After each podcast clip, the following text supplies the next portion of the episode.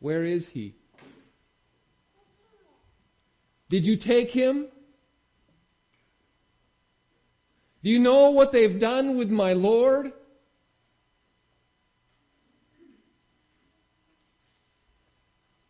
Those were the questions asked on that first Easter morning, not knowing what to expect, not expecting what they came and found. We're going to look this morning at that story from John chapter 20 and find out what experience those closest to Jesus had on that first day. John 20 at verse 1. Now on the first day of the week, Mary Magdalene came to the tomb early, while it was still dark, and saw that the stone had been taken away from the tomb. So she ran and went to Simon Peter and the other disciple, the one whom Jesus loved, and said to them, "They have taken the Lord out of the tomb. We don't know where they have laid him."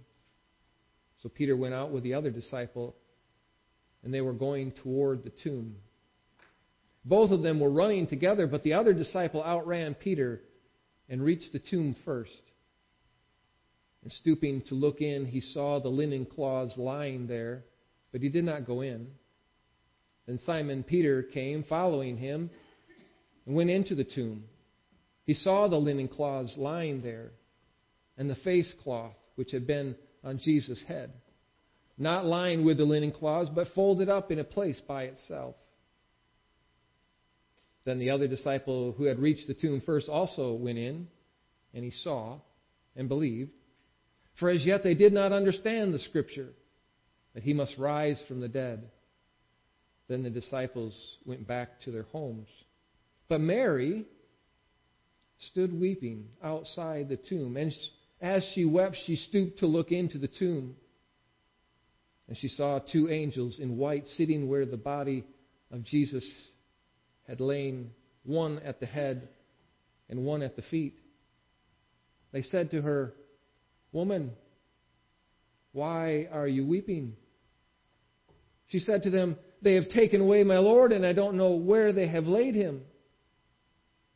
Having said this, she turned around and saw Jesus standing, but she did not know that it was Jesus. Jesus said to her, "Woman, why are you weeping? Whom are you seeking?" Supposing him to be the gardener, she said to him, "Sir, if you have carried him away, tell me where you have laid him, and I will take him away." Jesus said to her, "Mary." She turned and said to him in Aramaic, "Rabboni," which means teacher. Jesus said to her, "Do not cling to me, for I have not yet ascended to the Father. But go to my brothers and say to them, I am ascending to my Father and your Father, to my God and your God." Mary Magdalene went and announced to the disciples, "I have seen the Lord," and that he had said these things to her. On the evening of that day, the first day of the week, the doors being locked where the disciples were for fear of the Jews, Jesus came in and stood among them and said to them, "Peace be with you." When he had said this, he showed them his hands and his side. Then the disciples were glad when they saw the Lord. Jesus said to them again, "Peace be with you. As the Father has sent me, even so I am sending you." And when he had said this, he breathed on them and said to them, "Receive the Holy Spirit. If you forgive the sins of any, they are forgiven them. If you withhold forgiveness from any, it is withheld." Now Thomas, one of the 12, called the twin, was not with them when Jesus came. So the other disciples told him, "We have seen the Lord." But he said to them, "Unless I see his hands, the mark of the nails, and place my finger into the marks of the nails, and place my hands into his side, I will never believe." 8 days later, his disciples were inside again, and Thomas was with them. Although the doors were locked, Jesus came and stood among them and said, "Peace be with you." Then he said to Thomas, "Put your finger here and see my hands, and put out your hand and place it in my side. Do not disbelieve, but believe." Thomas answered him, "My Lord and my God." Jesus said to him, "Have you believed because you have seen me? Blessed are those who have not seen and yet believe." Jesus did many other signs in the presence of the disciples, which are not written in this book. But these are written so that you may believe that Jesus is the Christ, the Son of God, and that by believing you may have life in His name.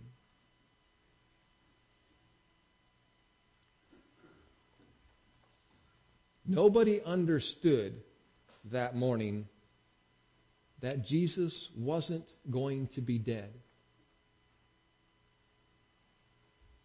Nobody gathered that when they were going to go to the tomb that He was not going to be there. They were expecting to find Jesus yet in a sealed tomb. In fact, the worry of the Jews of that day were so fearful that they said, "Make sure you place guards there. Seal it up as best as you can. Make sure he doesn't come out." When Mary and the others went to the tomb that morning, they were not expecting an open tomb. They did not go there with the expectation of, "He is going to rise in 3 days. They went there to go visit the grave of a dead man and to care for his dead body. Nobody expected an open tomb, an empty tomb. They didn't believe he was missing from the tomb until they actually went there and found that out. But it didn't register. Even when they came to the tomb and they would peer inside the tomb, it didn't register that he's not supposed to be there. Still, it's just not triggering in their minds. Even Peter and John, two of those disciples that were up with Jesus on the Mount of Transfiguration, when he said to them that he would be rising from the dead. Those two, even when they came to the tomb, they didn't believe he was missing. When Mary went to go tell them that he's not there, they didn't believe that he was gone. They didn't believe he wasn't there until they themselves looked into the tomb. And then they believed that he was missing. They still hadn't put two and two together. They still didn't remember from at least the three times where Jesus told them, "I'm going to rise again. Even after the third day, I will rise from the grave." And even looking into an empty grave, they still didn't understand that he's not supposed to be there.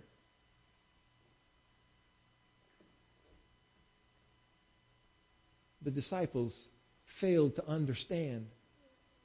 Mary, though, she's still in this place of just overwhelming grief, and she stays behind as the disciples go back to their homes.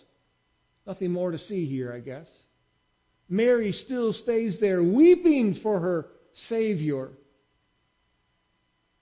Mary, if you remember, has gone through a very dramatic transformation in her life. This is Mary of whom Jesus has cast out 7 demons and has set her free. And so she comes to the tomb and she sees that it's empty, and as she stands there over the tomb, she's weeping. What have they done with him?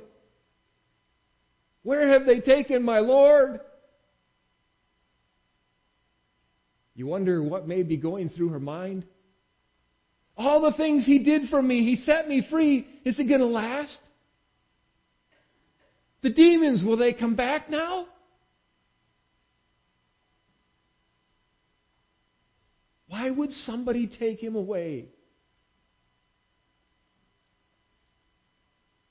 Mary's weeping in desperation. She has so many questions yet.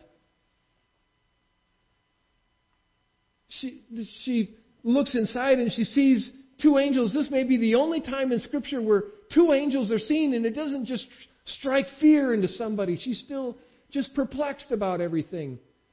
Two angels in dazzling white. What did you do with him? Where have you taken him?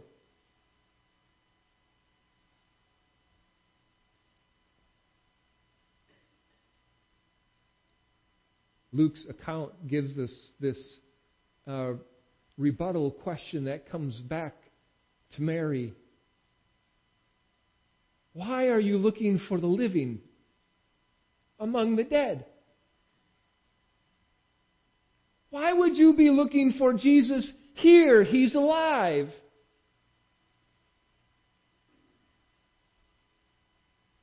She doesn't understand.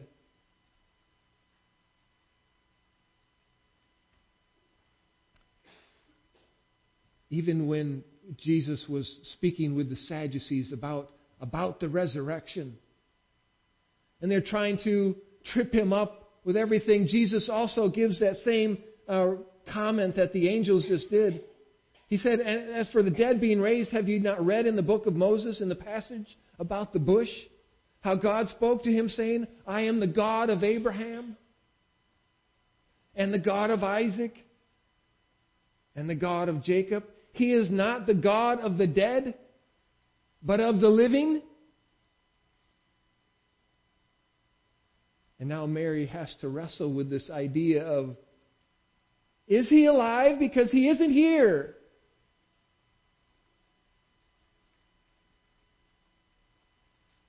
Jesus himself has an encounter with Mary at that point and asks the same question.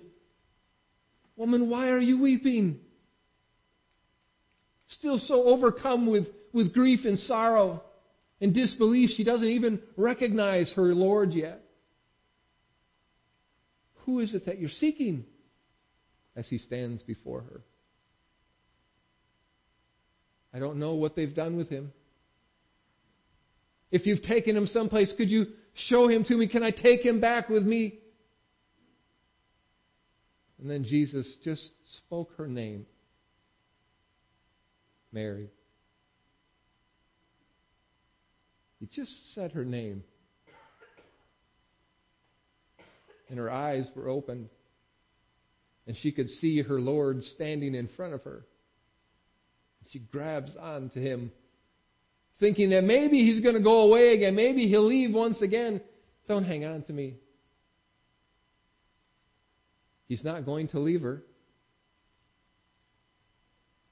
Mary's grief and weeping has been met with joy and exaltation there as her Lord speaks her name and reveals himself to her once again.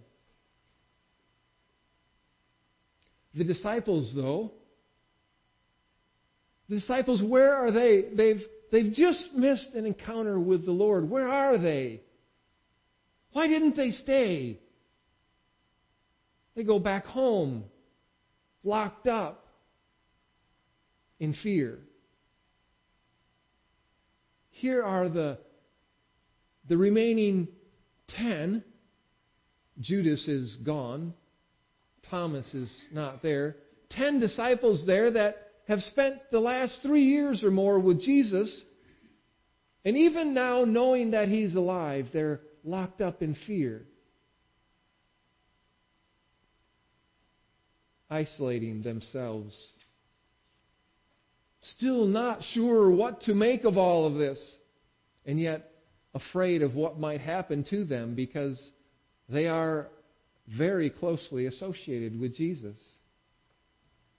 And there they are, waiting, wondering, fearful, isolated and locked up. And Jesus meets them. And he comes to all of them and he says, "Peace to you." It's wonderful how Jesus just needs to say something and everything changes.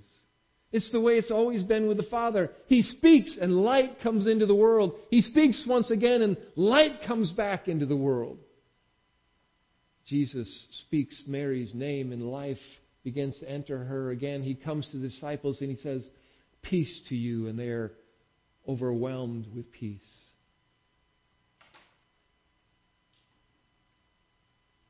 They didn't understand at the tomb. It took another encounter with Jesus for them to be able to see who He is, what He has accomplished, what He has been saying all along. Peace be to you. Thomas,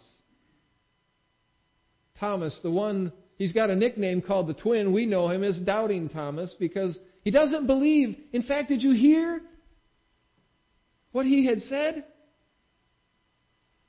"Unless I see his hands, the mark of the nails, and place my finger into the marks of the nails, and place my hands in his side,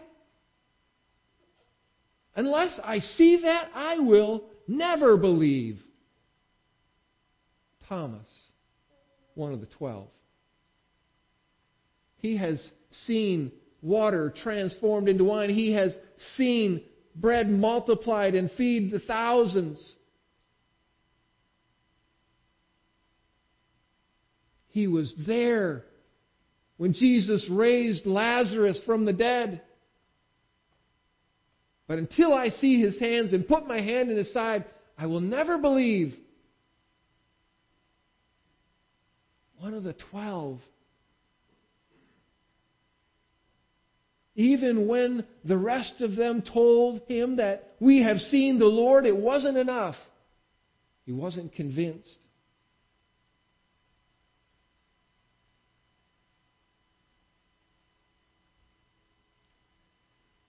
Every one of the people that encountered Jesus that day came from a place of deficiency, misunderstanding, fear, and despair.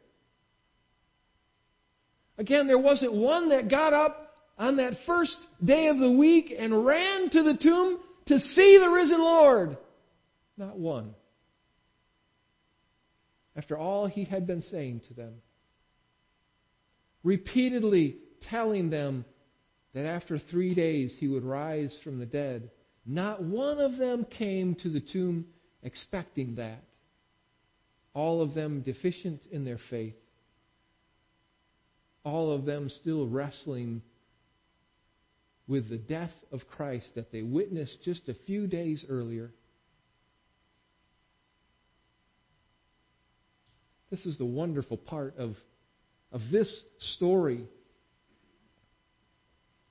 Not one of them believed as of yet what Jesus had said. Not one. But Jesus met every one of them right there in their doubts, in their fear, in their weeping, in their disbelief. Jesus came to Mary in her weeping and disbelief and revealed himself to her again. He didn't scold her. Her grief was already enough. He just came to her in her own deficiency, in her own grief. He came to the disciples even in their fear and their isolation, wondering now, because he's alive, they're in fear. And Jesus comes to them in their fear. And he says, "Peace to you." He meets them in that place. Even Thomas, such a strong disbelief. Unless I see him myself, I'll never believe. Never. And Jesus met Thomas in his extreme doubt.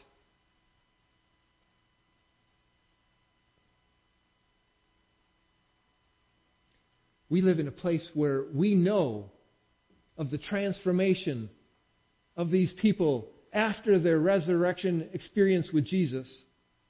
We know of the centuries that have passed since then and what the resurrection has meant for so many people. We've lived our lives, many of us, for decades in the reality of an empty grave. And we know of resurrection life. But on that first day, Jesus would meet every one of them right where they were and reveal himself alive and overcome their fear, overcome their grief, overcome their doubts.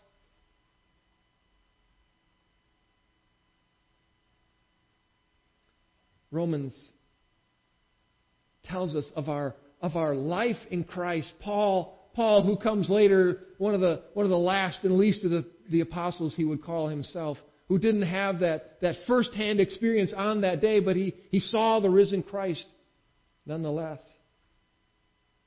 Paul gives us what our association with Christ at this time means. He says, "Do you not know that all of us who have been baptized into Christ were baptized into his death? We were buried, therefore, with him by baptism into death, in order that just as Christ was raised from the dead by the glory of the Father, we too might walk in newness of life." Our identity in Christ is so that, as they would say, if you have died with him, you will also live with him. We know of these things. We have what the apostles would write. We have what other scripture writers would give us as far as what we need to know about our life in Christ. We know that. We've wrestled with those things. We've come to understand that and believe that. Romans would also say, "But now that you have been set free from sin and have become slaves of God, the fruit you get leads to sanctification and in its end, eternal life." Resurrection life, the power of the risen Savior continues to work in us, sanctifying us, making us more like him, and giving us that eternal hope.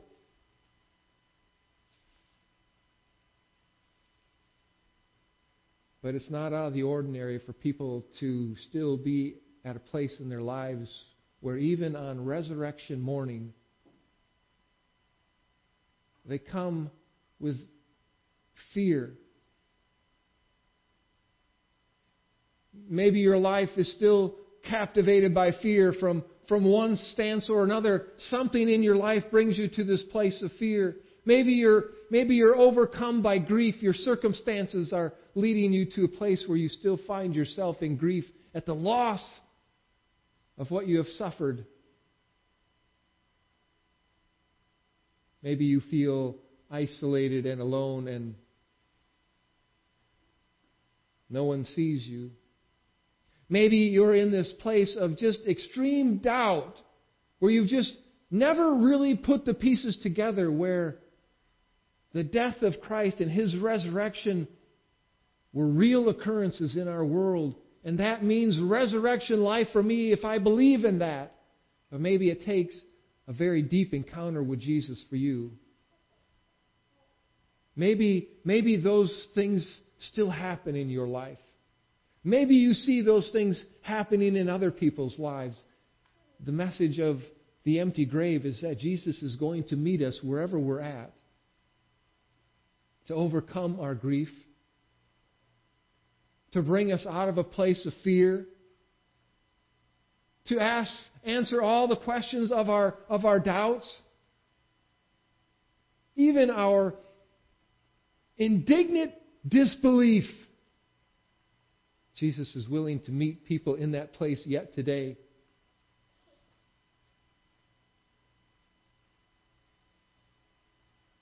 In that way, maybe we're like the disciples where our circumstances are preventing us from seeing the Lord. Maybe we're like Mary in that way, where our grief just has blinded us, or like Thomas, where our doubts have just crippled us. But Jesus will meet you where you're at. He will every time. Do you remember the story of Lazarus? This wasn't long before this resurrection day that another resurrection was given as a sign that we talked about on Thursday night when Jesus had that conversation with Martha. Do you believe this? That whole story of Lazarus being raised from the dead. You know, Jesus left a sick friend intentionally so that his glory could be revealed. And once he had learned that his friend had passed away, he came back. Jesus also wept.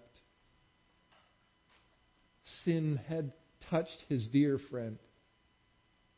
But you know what Jesus did on that day? Jesus said, we're going to tell him to come out. And they said, you can't do that, Lord. He's been dead already for 4 days. There will be the stench of death on him. Jesus just speaks his name. Lazarus, come out.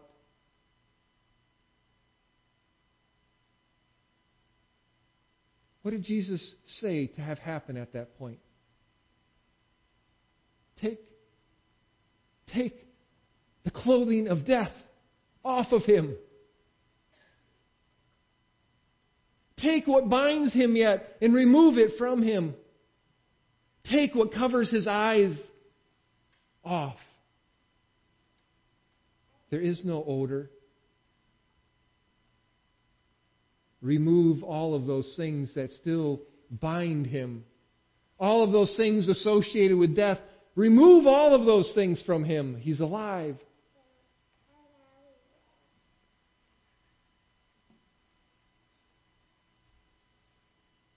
That's the way that Jesus finds us, dead in our own sins. But through the power of resurrection, there is this freeing that happens in us. We are unbound by all the things of death. Death which started already back in the Garden of Eden as man and wife disobeyed the Lord. And death came because of them. And we have been bound by the things of death for so long now. Not just death itself, but the sin that just traps us, the fear that encompasses us, the doubts that we have, the mourning that we can't seem to get through. Resurrection life is about removing the grave clothes from us, even as Jesus had that done for Lazarus, that first resurrection morning. Everything that bound Jesus, that would have wrapped him in death, has been removed, and we live in him now that way.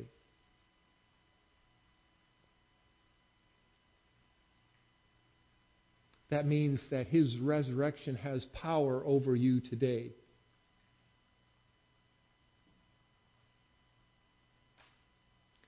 That means that this Friday, as Judy Klingenberg goes into the doctor to have a heart catheterization to see what's wrong with her, victory is already hers. It's already hers. We already live in victory, brothers and sisters. That means, Eileen, as you wonder what it's going to be like from day to day as you live the way you do in Christ, in the resurrection of Christ, you have victory already. He is your Savior, your healer. For Mary and your wrist, we have healing in Jesus' name. Whether it'll be a full and complete healing now, we know that healing is ours already. Life is ours. Maybe you're suffering in grief because of loss. I can't even remember how many people I've talked to recently or heard about that. In the last couple of weeks, they have remembered death. The death of a husband, the death of a father, the death of a child, the death of a grandchild, the death of a brother or a sister, the death of somebody close. It seems as if we're in the season where death just surrounds us, but that's the wonder of resurrection morning, is that Jesus proclaimed victory over death for all that believe in Him. And so if you have a heart problem, Jesus is the victor already, and He has given that to you. Whatever condition you find yourself in, for those that are in Christ Jesus, today is a wonderful day of victory and celebration. Jesus has removed all of the death clothes that bind us. We have resurrection life. We have eternal life already. We're not just waiting for it. It's ours already. And we need to live in that victory. The cross was a place of shame and despair, of grief and agony, pain and remembrance. And the days between the cross and now were these places of wondering and almost hopelessness. Patience. But today we celebrate victory like no other. It's something for us to remember today, because I know that some of you are still in this place of doubt or fear or worry or grief. You're in a place where death seems to surround you. Maybe it seems to be creeping in on you.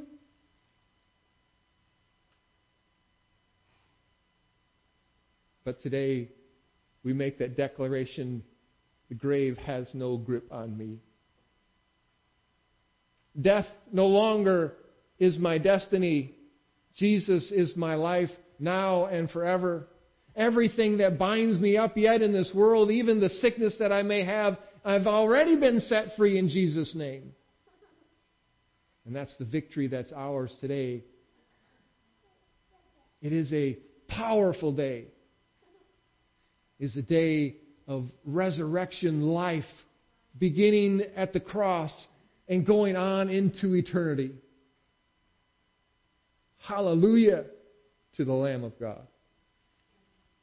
Jesus, thank you so much for what you have done for us. We can't even begin to imagine what our life would be like if this day never happened. Truly, if you hadn't been raised from the dead, we would still be dead in our sins, and our faith is useless. But thanks be to God, Christ has risen from the grave, and the victory is ours in you. And so we praise you, we lift you up, and we will now live our lives in the fullness of that victory. And help us, Father, because there will be times of doubt, there will be times of fear, there will be times where we just feel isolated away from you, where grief will overwhelm us, where we just can't seem to see things clearly anymore. So Jesus, would you meet us there in that place again and bring the power of the resurrection life back into our hearts and minds once again, and let us celebrate in victory. Never leave us long in that place of despair. Even in that very same day, you came to yours and you comforted them. So Jesus, in those times where we are overcome by any of these things, or all of them at once, would you meet us in that very day and remind us of the victory that is ours. In Jesus' name, amen.